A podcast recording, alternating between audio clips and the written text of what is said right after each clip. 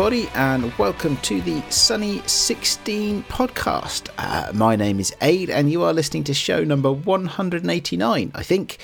Uh, with me, sadly, actually, sadly, no Rach this week because she's ever so, ever so busy.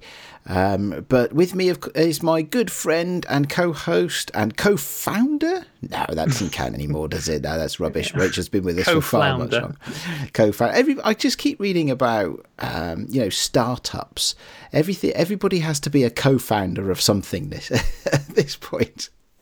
No, but, I definitely think we're more flounder than co-flounder. Yes, and now that I like that I can get behind. Uh, yeah, I'd, yes. With me is my co-flounder Graham. Yay! Oh, yeah, it's delightful to be here, floundering with you, Aid, as always. Um, yeah, Rachel's off uh, her fun creative course this evening, so too too busy to be with us. But um, nevertheless, we're gonna have a great time, even without her. Absolutely, and uh, well, uh, but we're not on our own, the two of us, are we? Because you have organised for us this week a super special guest.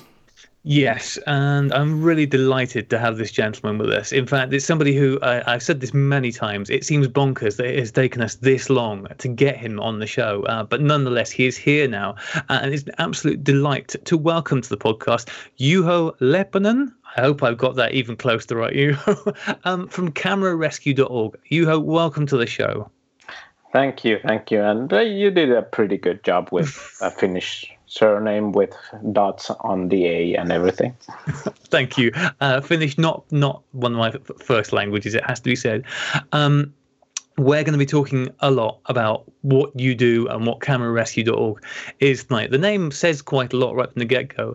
Um, but I suppose my first question is um, when you look back at the birth of Camera Rescue, what, what, what was the inciting moment? What was the thing that made you realize that there needed to be something like camera rescue out there because you're based out there in Finland um, and running this huge thing from there thousands and thousands of cameras going through but what was the thing which initially made you think this needs to exist well funnily enough as you were talking about the founders uh, well we we've or i've been doing cameras for 15 years now i'm i'm not that old. I'm just 30, so it's.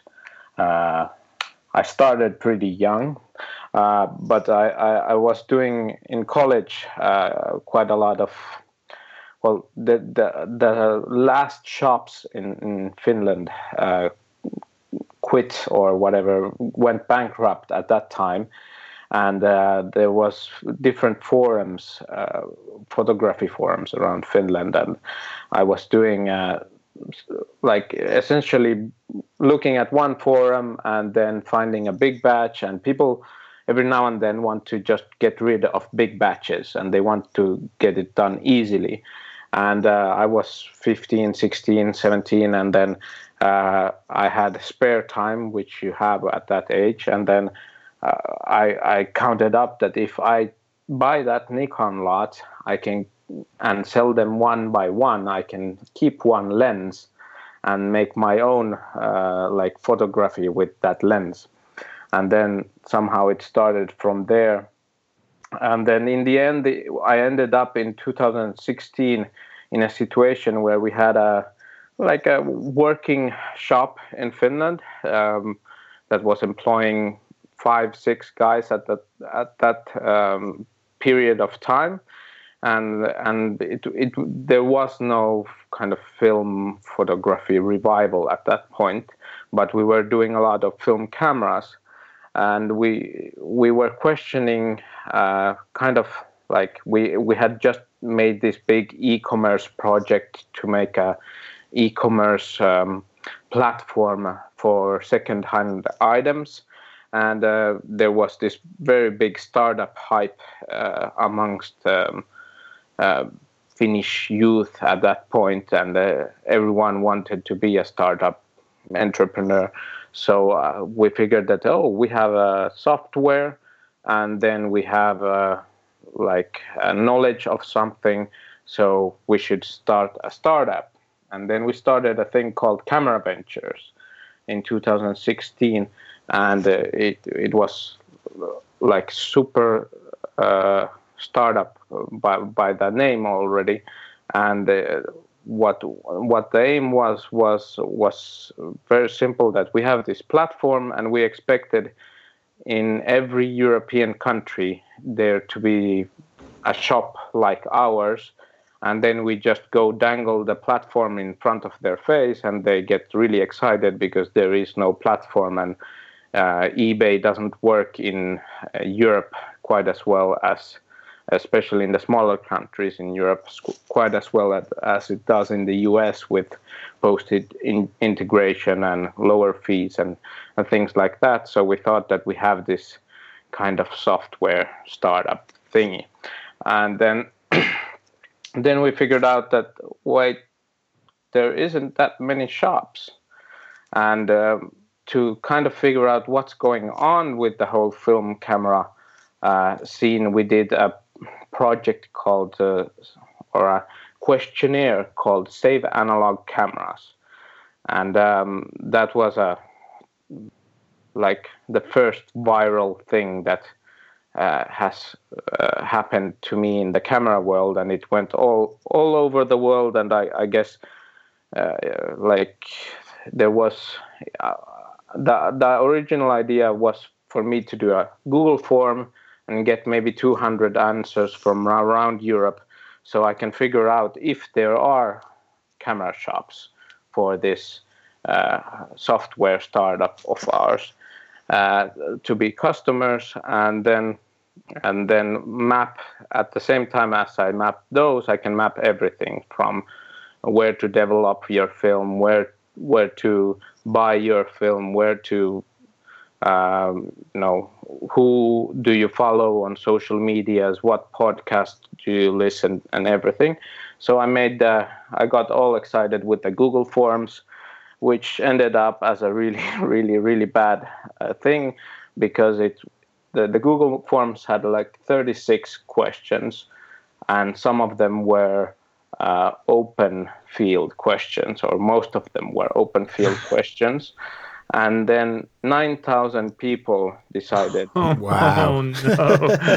it's it's a good thing idea to answer that google form uh, which was amazing but it also took us half a year to process uh, all that data and those answers because i had promised obviously when i put it out there that i would you know publish the answers and then it took us a half a year for two of two guys to kind of get a clear view of everything and and the, the view from that was that uh, essentially there are um, are entities looking to preserve film and to have manufacturing of film available for decades to come. There are entities pursuing developing and lab services. But there, in Europe especially, there are very few entities that uh, were interested in repairing cameras, interested in in analog cameras in in in their kind of the whole and uh, because in Finland Finland is quite small so we we already knew uh, all the camera makers and we knew all the uh, other shops selling and buying uh, cameras and we knew the community. So at that point we figured out that okay uh, and we also noticed that camera ventures has absolutely no future because there are no customers for it. So we failed at the startup thing. So so so at that point uh, we just launched the camera rescue project. It was 2017. Finland turned 100 years and there was big celebrations. So we decided that, okay, 2017, uh, we have three years till 2020. And uh, what if we try to rescue 100,000 cameras by then? And then uh, that was the kind of crazy idea that we put out uh, with this kind of how would I call it? it? It's not an official organization, but it's like a collective of of the camera makers in in Finland and then the people that have know-how and the, the community assisting and the companies doing uh, buying and selling. So that's how Camera Rescue started. So your target a hundred thousand cameras rescued. How are you getting on with with getting towards that target? Well, officially in the beginning, we we said that um, a camera camera is rescued only when it's in the hands of a new uh, owner. oh, okay. So, you were making it quite difficult. That's quite challenging. Yeah. yeah, yeah. So, so we didn't even accept the fact that we get them from somewhere and then have them. But now we we have a live counter on on the website all the time. And uh, just uh, a few months ago, we added also the cameras that are in process and the cameras that are waiting for someone uh, to give them a new home. And then in total, that number is around 74,000, I think, now. Just under 75,000. Yeah, you, are getting up this. You are getting close, getting yeah. very close there. That is an incredible number of cameras. Um, it's, in, it's an incredible number of cameras to have found let alone let alone to even have begun. I mean, at the moment, as you said, you've got on here um, 64,656 cameras rescued, 2,083 currently being processed, and 8,047 have been processed and are looking for a new home. Those are some fairly spectacular numbers for a company that, oh, for an organization that's only three years old. Um, how on earth do you go about sourcing cameras in that kind of volume? Where do you even start with this? Well, to be fair, we, we did count from everything when when uh, we we had on the e-commerce platform as a kind of uh, old data. So we started from thirty five thousand uh, in two thousand seventeen. Mm-hmm. So so from 2010 we've done the 75,000 and then in 2017 by that time we had done 35,000 and now we are at 75,000. So in the in the last three years or two and a half years we've done essentially 40,000 cameras.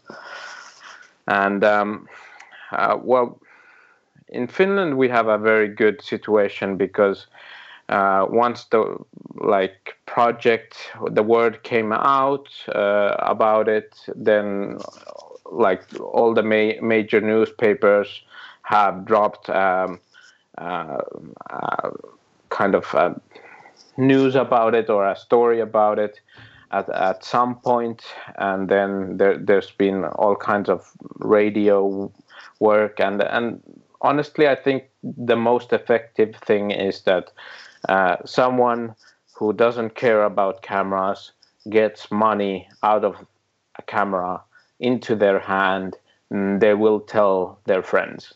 That's, yeah. That's essentially the most effective way. There is a lot of media visibility that brings a certain amount of, of interactions, but uh, uh, it's I think it's around coffee tables at the workplace or wherever people meet uh, that uh, the the word gets out the the most efficient way. I suppose because there have for quite a long time been services where you could sell for you know not very much money, but get rid of essentially stuff that you think is obsolete. Like I know I got rid of um, loads and loads of CDs uh, for you know pennies for each one, but you get some money for it. You get rid of them, you're quite happy, and some company sells them on, and um, old mobile phones and devices like that. So it makes perfect sense that there's something like this for people who have got these cameras, which, as far as they're concerned, are absolutely useless and fit only for the pin, um, to be able to easily get rid of them and get something back for them, um, yeah, it seems like a no-brainer. Um, how because as you said finland's a small country and you were talking and we'll come back to it later but you were talking about the fact that small countries didn't start off with a lot of infrastructure for repairing cameras in the first place how have you managed to get together a, team of people who can deal with that side of the business? Well, that that is the the hardest part, especially during the last three years when um, the camera makers have joined us. It, it, it, I mean, life is very simple if you are, um, how would I say, uh, a guy that just sells stuff on eBay without checking it. Like uh, you get stuff, you look at the price, you check if the one second works, uh, and then if it works, you put it on eBay, you get money from somewhere, wherever, and then if there's a problem, uh, you give some money back to the customer. That's that's uh, quite a simple business model. But when you get uh, camera makers who have uh, pride in what they do and who have been factory trained by Leica or Mamiya or whatever um, involved in the process, it means that something uh, that no one would ever find out uh, in a in a kind of home um, environment that is off it will not go through the process uh, to be sold uh, until it has been fixed. Mm. And then uh, the fixing phase is, um, well, there's levels in that. There's uh, things that we, we call just maintenance, which is light seals and um, cor- taking corrosion off batteries and things that anyone can do essentially and th- but that that needs to be done to almost all cameras. Uh, so it, that takes a lot of time. Then there's fixing which is a button is loose or a button doesn't work and uh, you need to uh, re like attach it or the the um, leathers are need some gluing or you know things that maybe need a bit more more like tools but still are very basic. And uh, uh, like anyone with time can do them. But then there's the actual repairs and the actual CLAs and and those are are very tricky because uh, the internet is full of um, quick fixes that you just tighten that curtain and yay it's okay. But uh, if you tighten the curtain then you also put attention into the camera that is not supposed to be there. And then in the next time it if the spring breaks uh, then it it will need a new spring which is the whole kind of uh, it's counterproductive in the long run but that would be the easy fix if you just want it to work for a year or mm. something. And uh, Camera Rescue by default and by name cannot do that either. so so uh, essentially, uh, like this is the kind of the hard part. We have old masters who have a lot of knowledge, and then now they have younger uh, apprentices but um, camera repairs are also not um, thing anyone can do. So uh, we've had a lot of guys um, coming in, testing testing out how how it is to be a camera repair man, and then f- noticing that they cannot do it uh, because of the pace needed, or they cannot do it because um, you have to uh, socialize or there's a stress level or um, there are many issues. So so like now we have a good team of four and we are looking uh, I'm, I'm just putting the recruitment uh, um, kind of announcements out ne- next week. So we're looking for two more assistants to be trained. So so that next year we would have six repair repair guys in in the in the process and and and so forth. Um, you do. I mean, I'm looking at uh, the Kamerastore now, which is the website that you have to sell on um, the stuff that gets repaired, um, and it's an incredible I mean, anybody who is susceptible to suffering from GAS should probably make sure their credit card isn't close to hand when you go there because the selection of stuff that you have available to buy there is extensive and incredibly varied. You're dealing with, it seems like absolutely everything in terms of camera manufacturers, types of cameras, large, medium, um, small format, uh, point and shoots, even all sorts of stuff. Um, at the moment, is most of this stuff still coming from Finland, or how far afield are you um, getting the materials in from now? Uh, well, still maybe a year ago or two years ago, I would say 99% was Finland.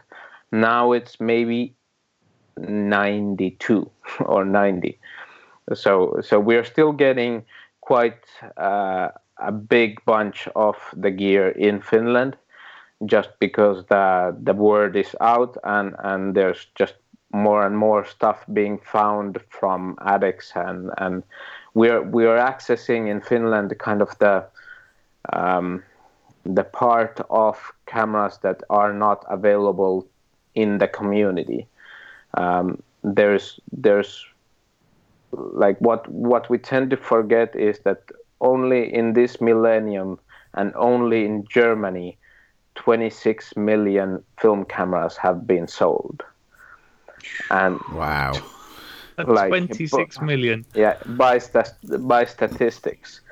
So essentially what that means is that in Europe in a total there in this millennium there must have been more than 50 million cameras sold. And if we go into the actual height of film the 90s and 80s and 70s it must mean that there are 100 million cameras somewhere in Europe lying around. And uh, even by kind of quite optimistic standards, I would say that the global analog community is 3 million people. Uh, so um, essentially, yes, there are there should be working cameras for all of us uh, in the plenty. yeah. Uh, uh, and but the, the most of them are hidden, and and we think. Uh, and and that in Finland we've started to kind of un uh, unravel them or un, uh, find them, uh, and that that could be possible in other countries too. Gotcha. Um, given the fact that you do seem to be, is your basic mantra no film camera left behind? Are you open to taking on pretty much anything that you can get your hands on, or are there some things that you just look at and go, no, this either because it's just more trouble than it's worth, or you just whatever the reason may be. Are there any things that you don't like dealing with, or would you pretty much take on anything? Well, yes, we'll we'll take on anything, but the ones that are uh, are not like how would I say plausible. Uh, they go into the outlets and they are not even counted into our total number. Uh, so uh, we have a kind of a rule at the moment that if a camera has a value of w- over 100 euros uh, uh, and it's broken, then we put it for spare parts into our spare parts inventory, which mm-hmm. is all, already over 2,000 cameras. And then the other ones go to the outlet, which is a physical uh, place, essentially, our physical sales events where the community can buy them and try to fix them or or some of them might be still usable as cameras but as as our camera makers will not let them through because they have not passed all the tests then we will not be able to sell them either so like uh, sell them at you know a normal price or whatever yeah uh, so so the the outlet is full of bins that are 5 euros or 10 euros or 1 euro or 2 euros and then uh, people can have their pick.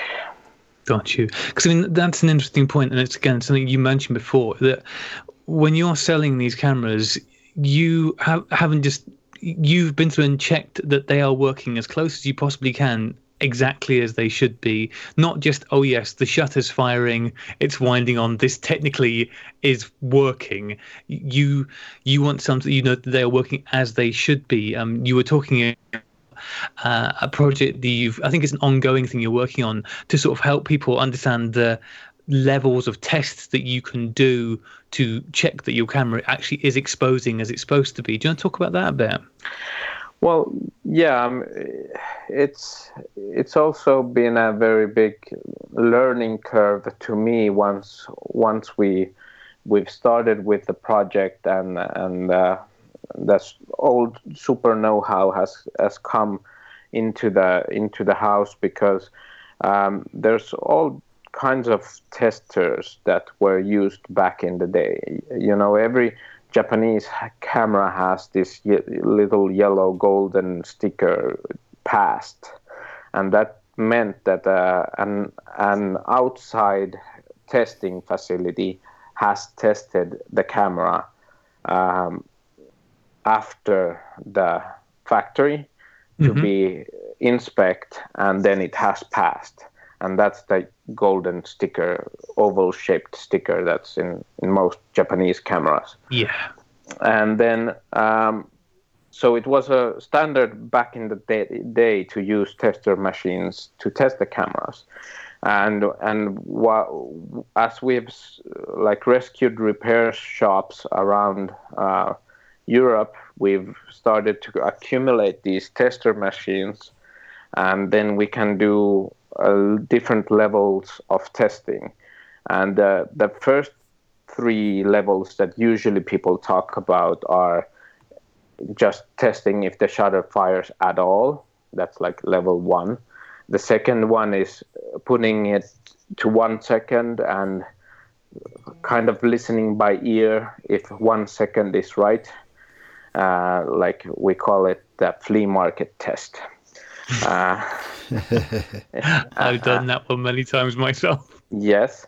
Uh, so that's the second one. And third one is um, using an app essentially for your phone that measures sound and checking the kind of faster speeds also with sound but not with light. And then the fourth one uh, is with a light uh, um, light passing through and a sensor. So essentially, you can't do it anymore at home. Um, but you can uh, get, or you can get a 150 euro shutter speed tester that has a sensor, and then you can test the, the, the shutter speeds of your camera to be correct. And but that's only level four. Then there there is also four like level levels on top of that that test the light meter, that test the electronics between the light meter and the shutter, and then uh, that have a like total EV value taken in by a sensor in the back of the camera, and uh, well, essentially, like I, I many times I, I refer to the Canon AE1 when this question is kind of um, presented because usually the Canon AE1 uh, is seen as the most funny or w- most wonderful SLR for a beginner. But the actual reason for that is that uh, Canon AE1s um, tend to be broken. and they they they tend to their light meters tend to be broken and they tend to overexpose or underexpose. And uh, you, when you have a digital era kid wanting the perfect Instagram look, then there's nothing better than a film camera that overexposes by a few stops and then you send you send your film um, to a lab that corrects uh, the scan. So essentially, um, and this can be only tested with very few testing machines. So, um, 99% of the Canon AE1s in circulation cannot be even tested for this, and uh, and have not been tested for this. So the problem will kind of continue forever. But uh, it's it's it's a kind of funny thing that the most popular SLR is most popular because it's broken. so, uh, and that, that begs the question, really. Um, from from your sort of testing and the, cameras that you get going through, which of the cameras that you get through regularly have you found that after all these years of service is actually still the most likely to be reliable after perhaps decades of use? Which one is like oh yeah this one's still fine even though it's done who knows how many thousands of shutter actuations? Mm, well well actual statistics we don't have um, but it seems that uh, the camera makers tend to like uh, the more mechanic cameras, like a Nikon F2, or for example. Uh, mostly probably because they know that they can fix all the problems they get um, into them. But um, I mean, we have a, the the number on the website that's cameras uh, in process. It's not actually the cameras that are uh, like being processed uh, that we've just found from somewhere. They are cameras that uh, have been documented to have problems and are waiting for repairs. So it's essentially 2080 cameras um, that all are above 100 euros of value and that have uh, some problem that needs to be addressed by a proper repair and cannot be just fixed with a quick fix or or you know putting a button uh, to work. Um, and in those lists, I, I, am pretty sad to say that Canon is uh, very high on on that list. I think there was 68 Canon AE1s on the list, and then there was something like 30 Canon F1s and 25 Canon A1s.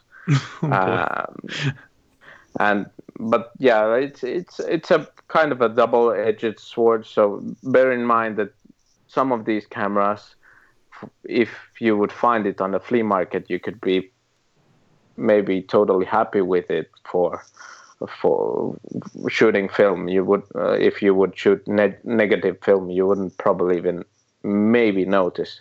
Mm. Um, but it's just too much. Like if it's over, sometimes the the the, the testers let uh, a camera through that they just say that it overexposes evenly one stop on all uh, shutter speeds, and then it can be written by the camera store guys on on the item description that essentially you just change the ISO uh, and you're fine.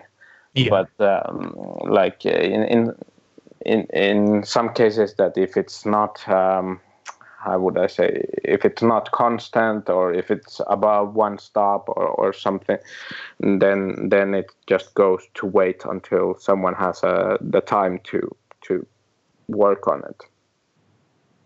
Yeah. Um, uh, there's been a lot of talk. Uh, actually, with that, I, with the canons being so prominent in the needs fixing, I mean, I would imagine that part of that is also just down to the fact that Canon, there are an awful lot of Canons out there. Um, I would imagine that they probably make up a, a large just chunk, full stop of all the cameras you get coming through anyway, because they were so popular back then. Um, so that, that, probably adds weight to why there's so many of them in the to do pile. Yeah, and um, they're, they're, also very popular in Finland. Like uh, Minoltas, we have very little, and Konicas and uh, uh, Pentaxes. So it's essentially Canon and Nikon in Finland mostly. So, how do you deal with things? Because the, the camera type that we talk about a lot on here and have had conversations about, which seems to be the most worrying for people with regards to their um, future lifespan, is the point and shoots, the high end point and shoots, but all of them really. Um, you you do have some of these on the website, um, including things like the uh, Contax G2. Um, how wary of those cameras are you, and and how much is there that you can do with them if they start to go wrong? Uh, at the moment, we can't do pretty much anything on them. Um, we're looking into options um, to start to train someone who's interested in electronics and have them as a team member, and then hopefully we'll have an option uh, for for kind of easy fixes or a broken condensator or something like that. Um, a simple electronic fix uh, in the coming years, but uh, yeah, they are problematic, and there's no way around it. It's it's just a very. Uh, I mean, on the other hand, it's. I I get like mostly I haven't I haven't started to get messages about Contax G1s or G2s failing.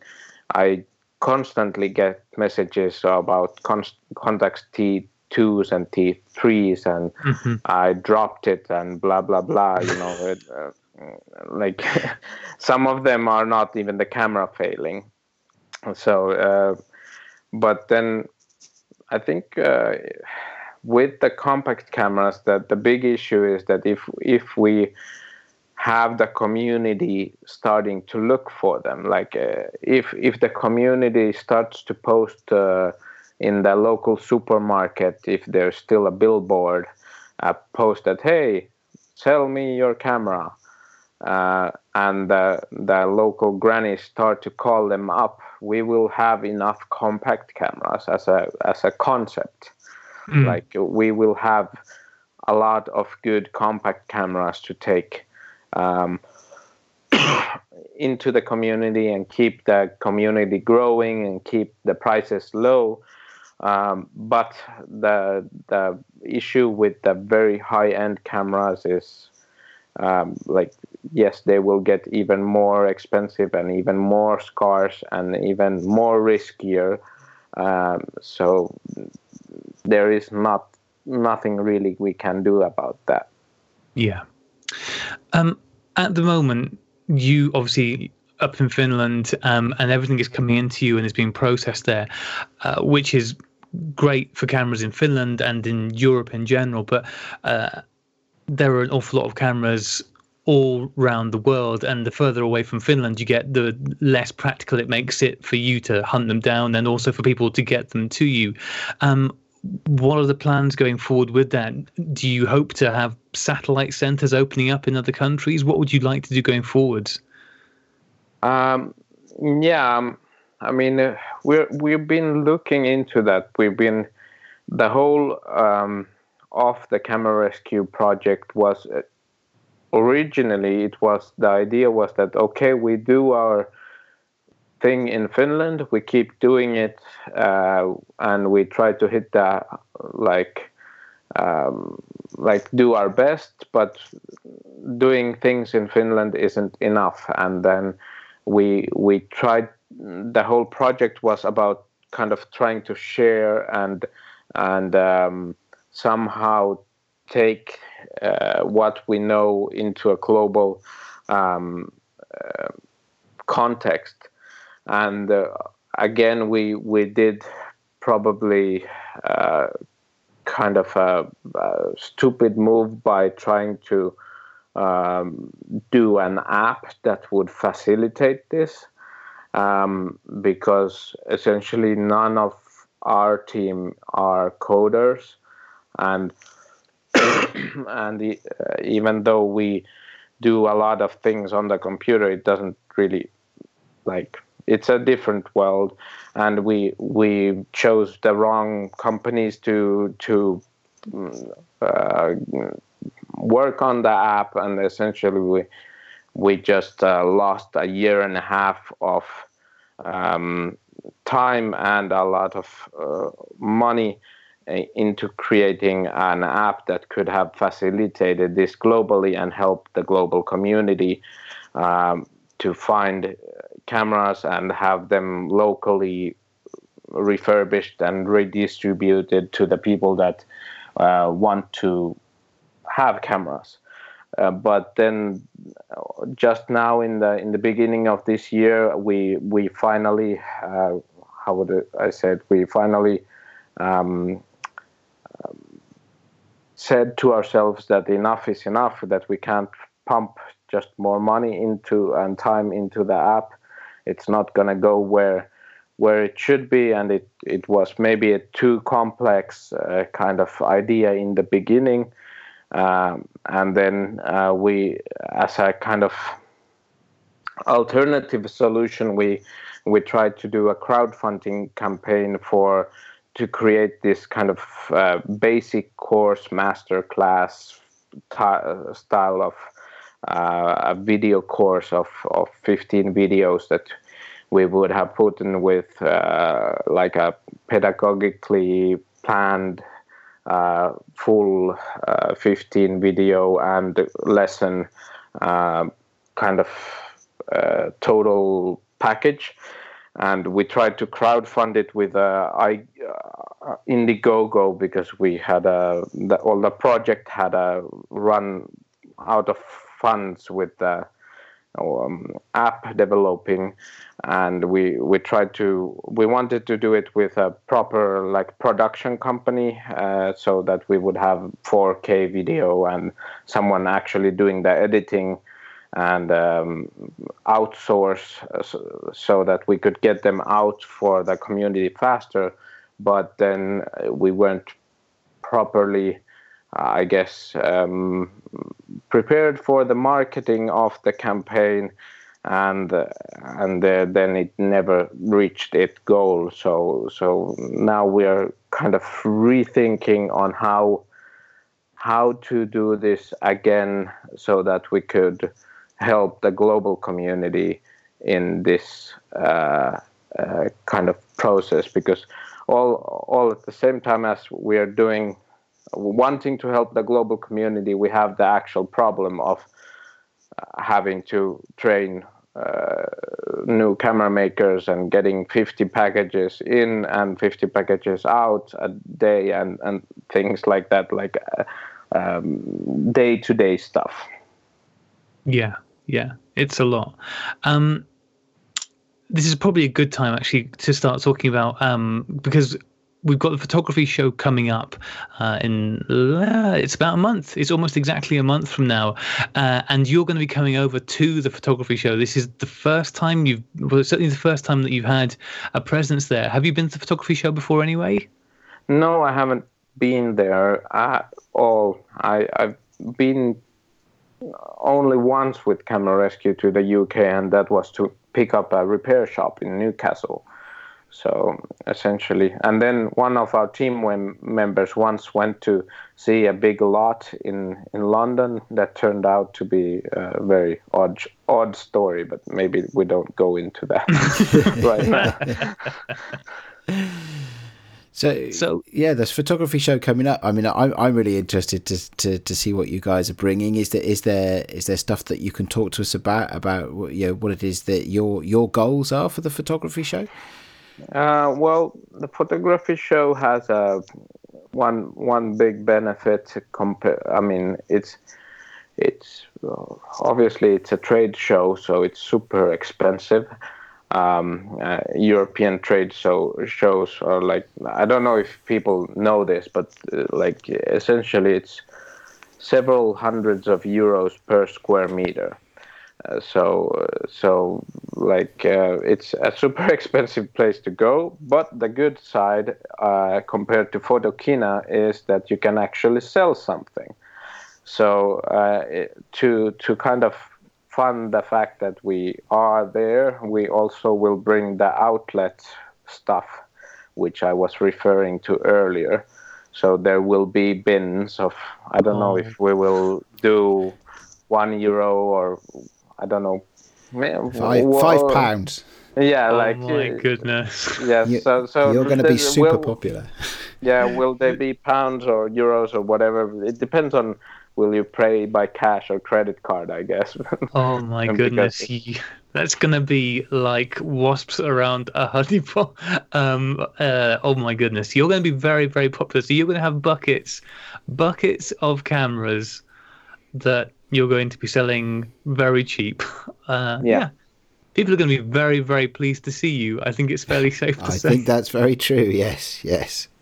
yeah, and uh, we hope we hope that uh, uh, like uh, there there's gonna be what we bring usually in the outlets. There's all kinds of stuff from straps to to lenses with you know slight haze or fog or, or things like that, or then the odd zooms, you know, uh, from odd brands. Um, then there are cameras that have uh, defects in a myriad of like uh, uh, of options. Some are totally defect, uh, like only for uh, spare parts or like um, decoration, and some of of them are fairly functional. Uh, and then um, there's UV filters, bags, stuff that you know comes in but is is too too small to be listed online essentially. That sounds awesome. Uh, will you also be taking cameras in? Can, you know, if people have got stuff and they know they're coming that they either want to um, sell or donate for spare parts and stuff like that, will you be taking stuff on, or is this strictly a one one way only um, deal you want with this stuff? Uh, well, we have uh, two areas there, and the other one will be manned with. Uh, uh, well, this is a long story, which maybe uh, uh, like we should go into, but uh, like essentially, I last last year I did a Euro tour um, where I I went visited a, a few fairs. There's a analog now in Berlin, and there's the Bievres Photo Fair in Paris, and then there's Revela-T in, in, in Barcelona. And um, I took the outlet with me, and to to make, I mean, you can just get a random band like uh, I ended up doing, but I it's it's not never so fun. Uh, so I, I what I tried to do last year was. Uh, I, I, found this 1982 Mercedes-Benz uh, ambulance that was built on a W123 chassis, and then it has this like it it looks a bit like a hearse. Uh, nice. but but there is a twist to this story because I can't take this to England because or to this Euro tour of this year because it's so old that we ca- I can't actually drive in uh, some of the German cities and you know where there are congestion. Uh, oh yeah, so, yeah. So I ended up getting a new ambulance this year. As you do. yeah, or like it's not a new either. It's it's actually a, a, a what is like um fire brigades like the leaders. Oh, okay, yeah. You know, uh, like the controllers, whatever.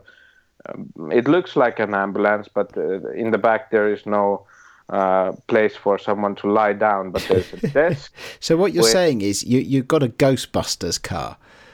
yeah, well, not, this Yay. one is a, Volkswagen Transporter van. Oh, so okay. it's, it's, not. The, the, other one is a Ghostbusters car, but I, I, I can't drive that so far. So, so this one is uh, is a Volkswagen Transporter. What it's it's pretty nice. I'm, I'm having it uh, taped right now, and it's uh, hopefully it will be ready by the time I need to leave for the the photography show. But uh, the main point is that as it was a like a controller car, they had a they have a desk that's like a, a round desk in the back, and it has the electrics all set up. So we can take some of our tester machines and put them in the back, and then uh, in addition to filling it to the rim with outlet stuff, we can have our tester machines there, which means that we can do buy-ins and then depend depending on how much there is, is interest, we can probably do even some checkups uh, of people's cameras. That's awesome. I mean, I would imagine that there's quite a lot of people who would just like to know if their camera's exposing properly. Although you did make the point earlier, do people really want to know whether the camera they may have just paid quite a lot of money for is actually exposing correctly or not? But um, yeah, I think that's fabulous. But so, some people might might be thinking about having their camera serviced properly and a checking put service like that might might give them good information to decide what to do you know, I mean, I, I, it, it's, uh, I can see how that could be useful. Although, yeah, uh, although I can see how people might be disappointed. yeah, it's, it's, a, it's a, what we're thinking of now that we, we have a small base uh, that's opening also in Paris in the 19th of March, so two days after the, the fair ends uh, is that um, we, as we have the checking machinery that most people do not have, we could set up um, some kind of uh, service where you get a certificate of your um, camera essentially uh, like a, uh, you know you, you take your car to be checked up every year and then you get a certificate that your car yeah. is okay so like I don't know how how much people are interested in in that kind of service, but then that could possibly be uh, done in uh, the photography show. And if you're interested in it, please do send me a, a, a kind of a Instagram direct message or something, because then I can kind of map out if it's something that we should drag someone with the the best checking skills all the way to the UK for yeah. or, or or is it just a like a thing that I think might be fun. Well, we can we can ask our listeners for that then. So, um, you know, listeners, if you would like to have the your shutter speeds checked out at the photography show, uh, or, or maybe a bit more precisely, the shutter speeds of your cameras checked out at the photography show. Um, uh, yeah, let let Juho know. Um, so um, just remind everybody, you know, uh, where on Instagram uh, you would you would like them to contact you. So the I, I run the Camera Rescue Instagram account, so you can just um, send a direct message to the at Camera Rescue account. Great. Okay. Uh, that's that sounds good. Well, ho- hopefully you'll you will now get um, a, a, lot of direct messages from interested Sunny sixteen listeners. yep. Do you currently? I mean, do you currently do repairs for people's cameras that you were not selling, or or is there just too much work with everything that you have coming in to go to the store anyway? Uh, in Finland, we are doing Leica and Mamiya services mm-hmm. uh, repairs. Uh, but at the moment, we are not doing anything else, and we are not doing them by post uh, because they're well, the queue is too long. So essentially, um, we don't want to mess up uh, the workflows with people's cameras that are. Uh, and then there is the added benefit that as we have some of the younger trainees, they can work with uh, with the cameras uh, without stress or like without the stress of it being someone else's camera. Yeah. So so uh, we're trying to just focus on getting more people to have the good know-how uh, while we can, and then maybe one day we could, or it's up to camera makers because they are their own entity if they want to, but like it might be possible that uh, repairs could be done in Finland uh, for customers, but at the moment it's not possible. Yeah, yeah. If people are in countries other than Finland at the moment, um, and maybe they know of cameras that might be of interest to you, lots, whatever it might be, um, what's the best way? Uh, obviously, you've got the camera rescue website, but you have got representatives in other countries that are helping you with this, haven't you?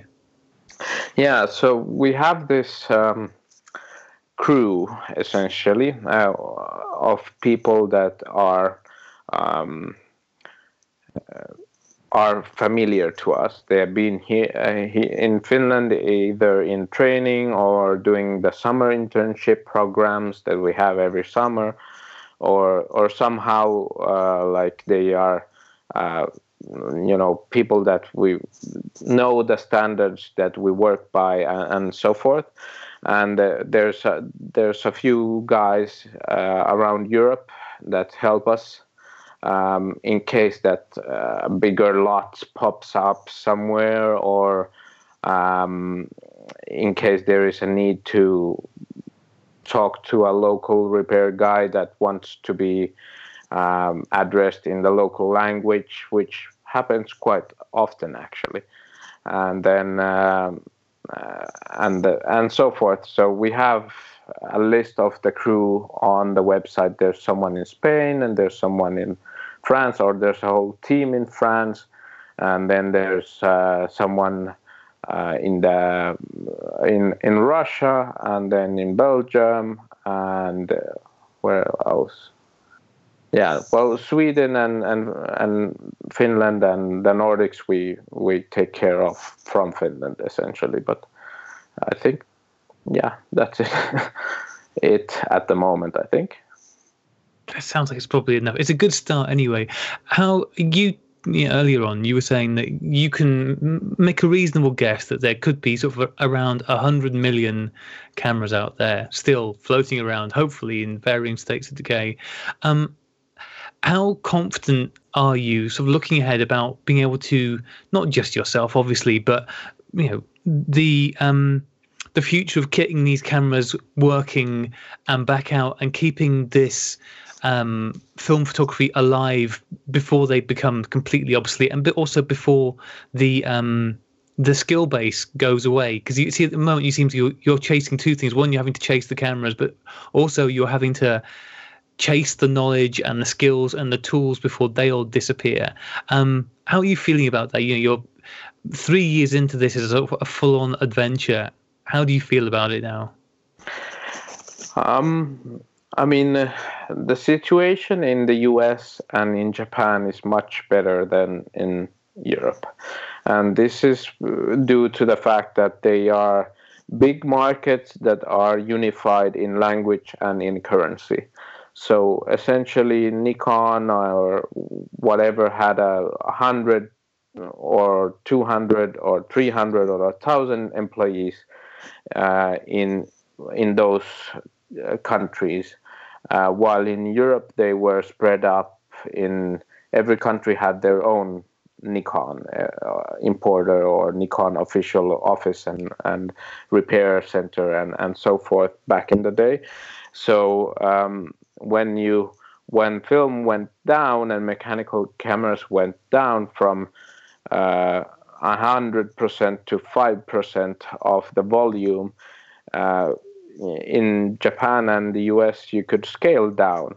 And, um, and in, in the US, people were used to do postal uh, orders anyhow, so the internet didn't also destroy the uh, the kind of uh, whole service network.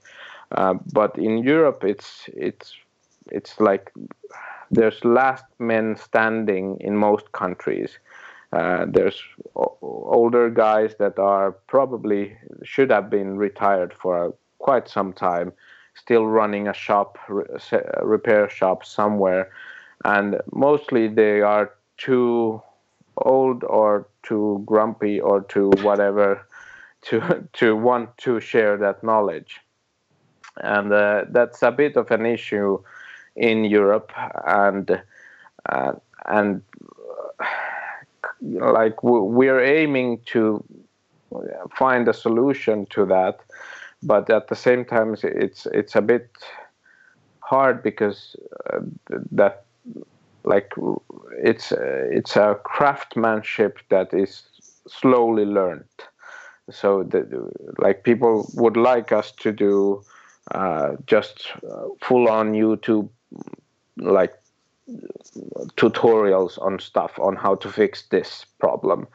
But uh, like i was just conversating with someone on instagram after the indiegogo campaign uh, went down that like yes that would be a nice thing to do but first we would need to do the basic course so that people know how to test if a camera works.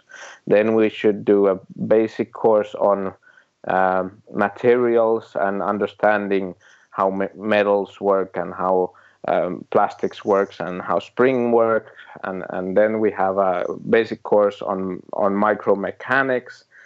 And then we should have a basic course on electronics. And then it ends up in a in a kind of a um, several hundred lesson uh, total thing, which is so big that it's impossible to kind of start off with, and it, it should be a, also um, a thing that a person is somehow forced to do the whole thing before mm. they start to um, repair cameras. Um, but the other option, which is a kind of intermediary option, is that we, uh, and which is the basic idea of camera rescue, is that as we still do have that possibility to find that 100 million cameras, or if we count also the US, uh, 200 million cameras, then we it's okay if people like uh, you know if we find those 200 million cameras and get analog photography into a next level of, of 5 million people doing it or 10 million people doing it. Then it's all of the sudden a, a very different market in which uh, essentially even a, a school uh, could be probably uh, set up where where 20 guys learn to do repairs uh, a year or, or something like that but uh, uh, it's essentially now now that's the only option that I, I can find globally that could uh, probably uh, help with this situation. I love that. I love the fact that looking forward, I think I think we're all hoping now that in you know ten years' time, you'll be taking sign-ups at the Academy of Camera Rescue. Um, you know, I think that's fantastic. I, I I think that's what needs to happen. I think you need to be getting people out there and training up the future generations of doing this because I'm not sure YouTube videos uh, are ever going to get people quite to where they need to get to keep to get all of these hundred million back think, on the road. I think you might be right. Yes, I, I, I, have watched YouTube videos, and not for anything as complex as this, but rarely am I able to replicate what I see in the video. I think there might be some sort of editing going on. yeah, and it, there's a, there's a lot of like, and with the internet as ever, there's a lot of or I think one of the uh, laws of the internet is that 90% of the internet is crap. Yeah. Only yeah. 90. uh, and somehow someone who doesn't know about stuff is supposed to know which 10% is the one that you're, you're supposed to follow to get the right uh, uh, result. So yeah. it's a conversation I've had a few times with our good friend um, Lyndon from Londinian Cameras, who's you know in in the UK doing camera repairs, and he despairs of the thing of the stuff on the internet. He's like, "Oh God, I read this and it's terrible," and you know people are coming to me saying, "Oh, you know, it's easy, you can just fix it like this," and he's like, "No, no, you can't." Just, um, so yeah, maybe maybe YouTube shouldn't be your first place for all important camera repairs. Indeed, yeah. indeed. Wow. So uh, I, I I think uh, you are definitely, from what you've told us there, uh, uh just extraordinary stuff about how it is the the, the whole uh, initiative. Do you what, what do you call it? Is it a project? Is it a, uh, an initiative? Is it a is it a business? Well, we call it a project because it's aimed at the, trying to find global solutions, which uh, like in Finland, there is the business side of it, and there's the shop, and there's the Kamerastore, and then that that's the reason why there is, you know, 20 people can work full time on this. Uh, but uh, the camera rescue side is is it's essentially just me making noise, uh, trying to uh, give what what the the 20 guys that do it full time uh, are getting knowledge on and uh, and and trying to kind of give something out of that to the global community.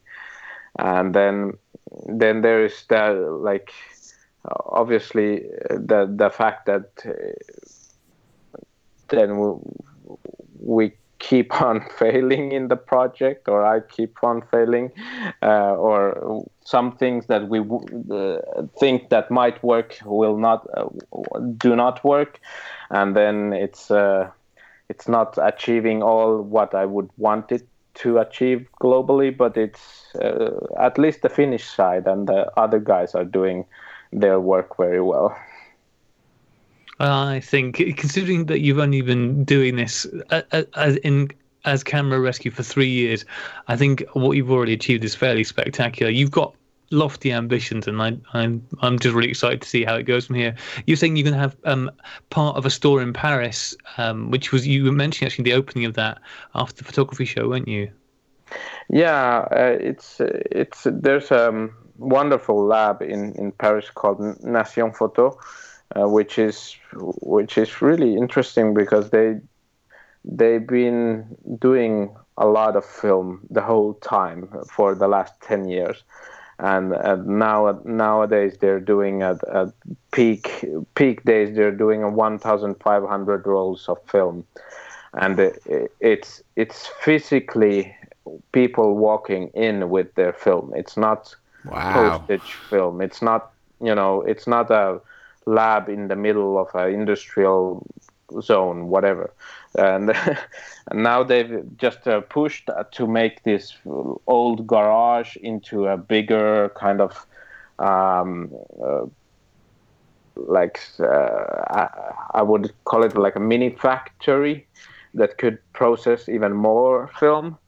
Uh, because their little shops are getting too little, and, and then they would like to process by post more and uh, and there they they have a repair guy in Nation Photo that we have been training with our guys and and ha- he has been doing uh, small fixes and learning a few cameras really well the Asahi Spotmatic and the Asahi Pentax 67 and uh, he can repair them uh, but he's also a part of our like camera rescue crew uh, and then there's a few other guys also in Paris that uh, have even either been training with us in, in Finland or trainees, and um, they they could now set up uh, or they have set up a, a, base in Paris, but like they they have their day-to-day studies or they work in the lab in Photo, so they have a limited uh, amount of time. But now,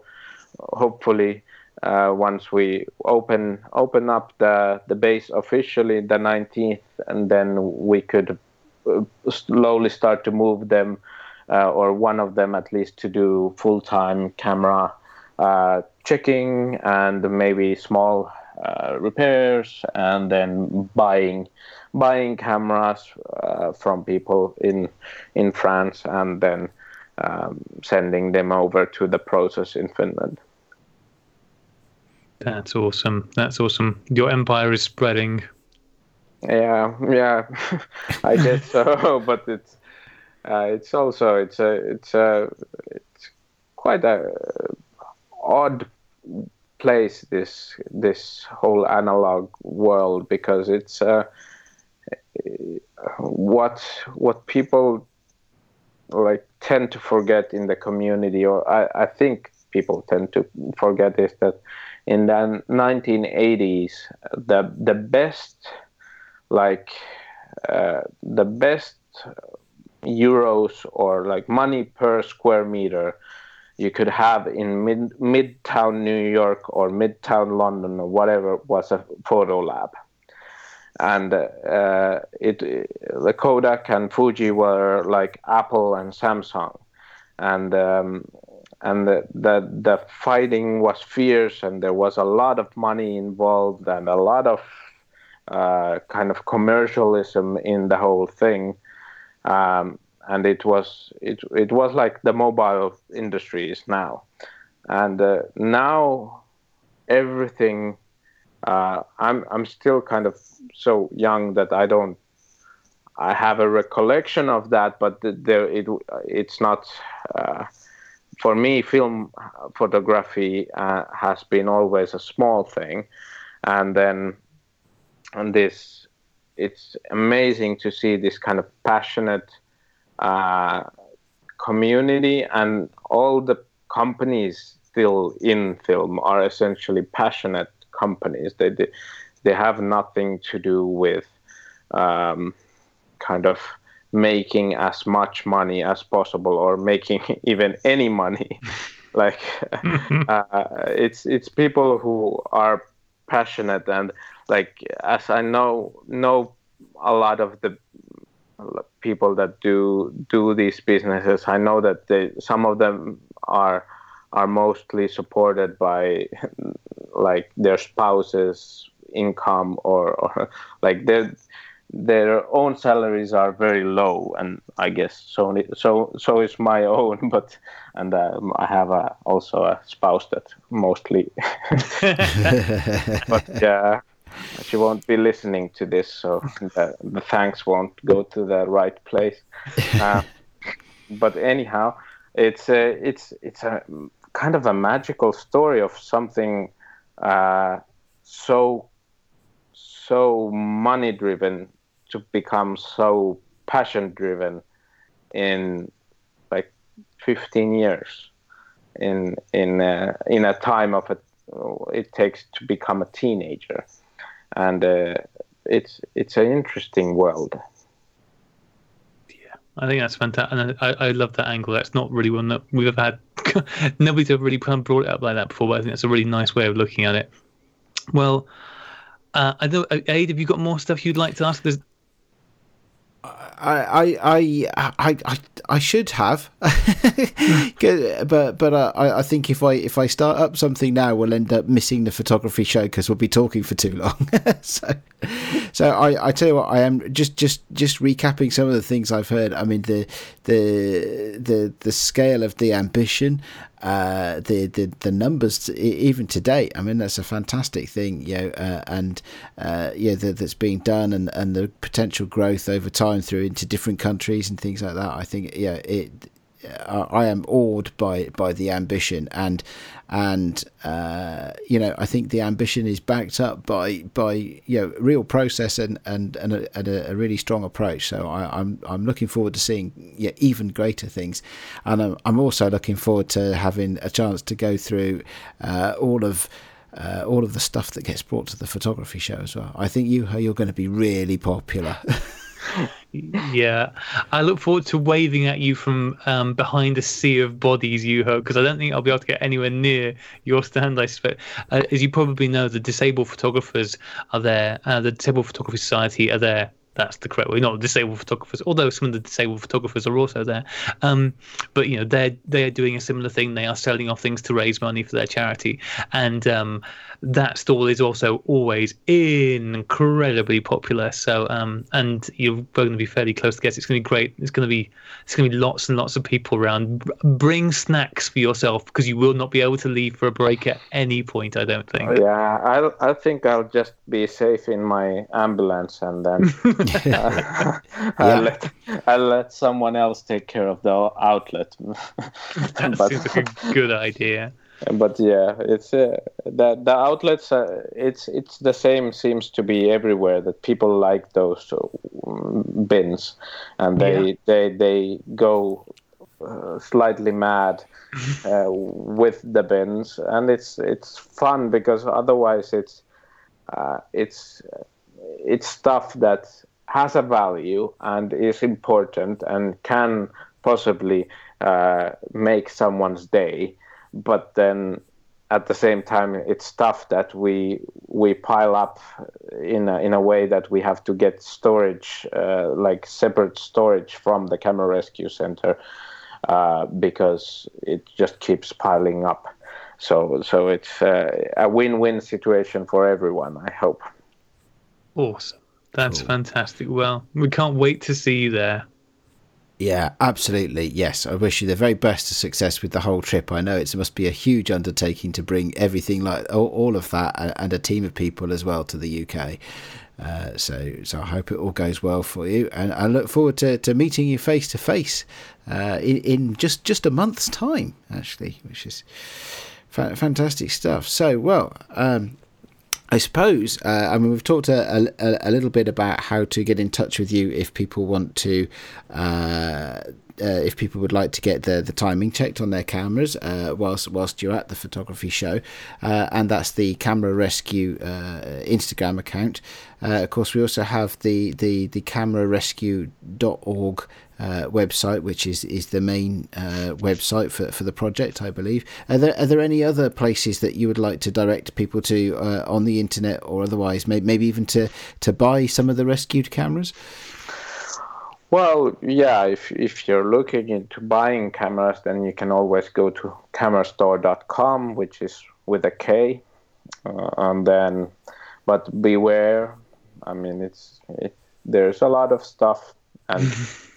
and it's it's it's tricky. I I browse it daily, and I, I even I get gassed.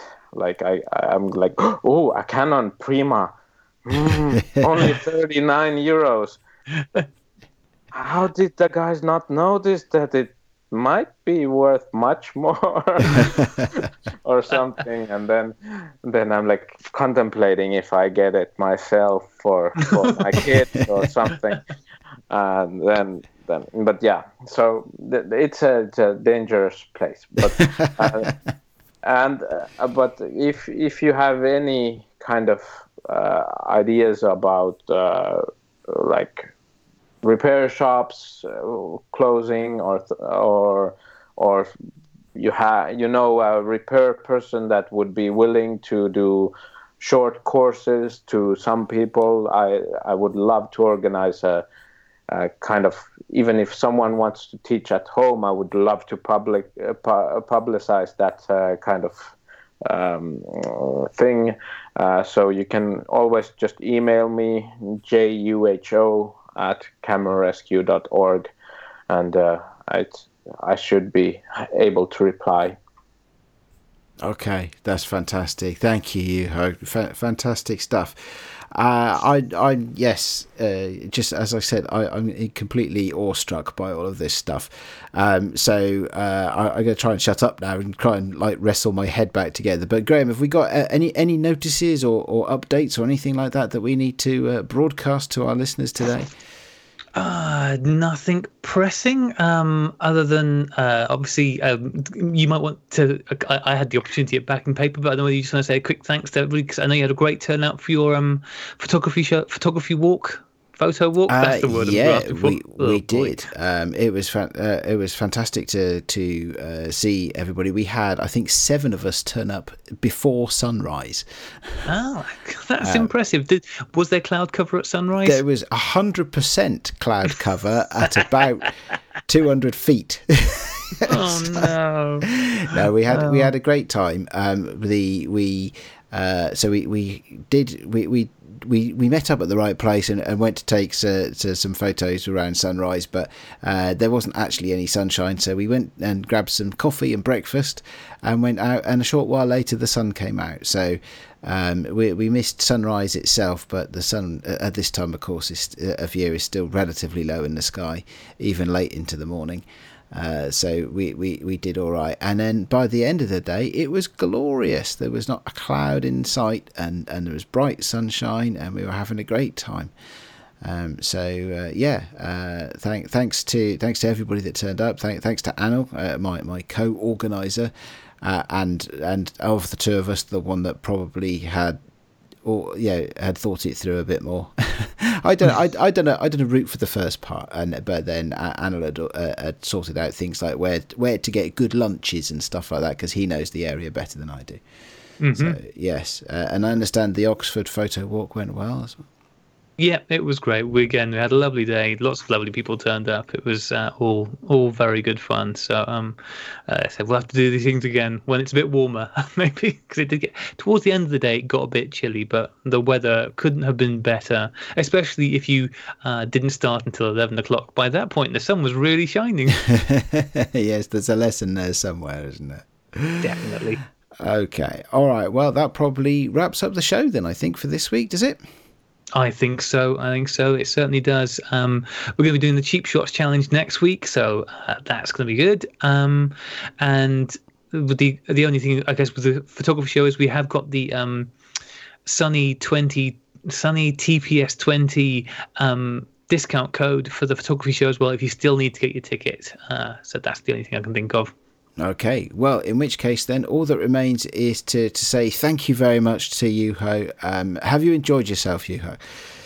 Uh, yes, I think I might have done some quite long monologues, but uh, I, I'd like to talk about this when someone bothers asking. Do you know what? It's it's great. It's great to have somebody come come and be a guest on the podcast who is so passionate about the project they're doing, and and you know that just shines shines through when you speak. So, uh, you know, all good, all good.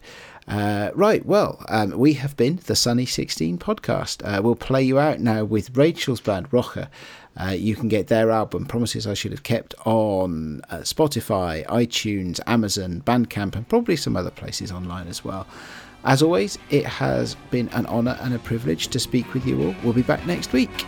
Goodbye. Bye bye.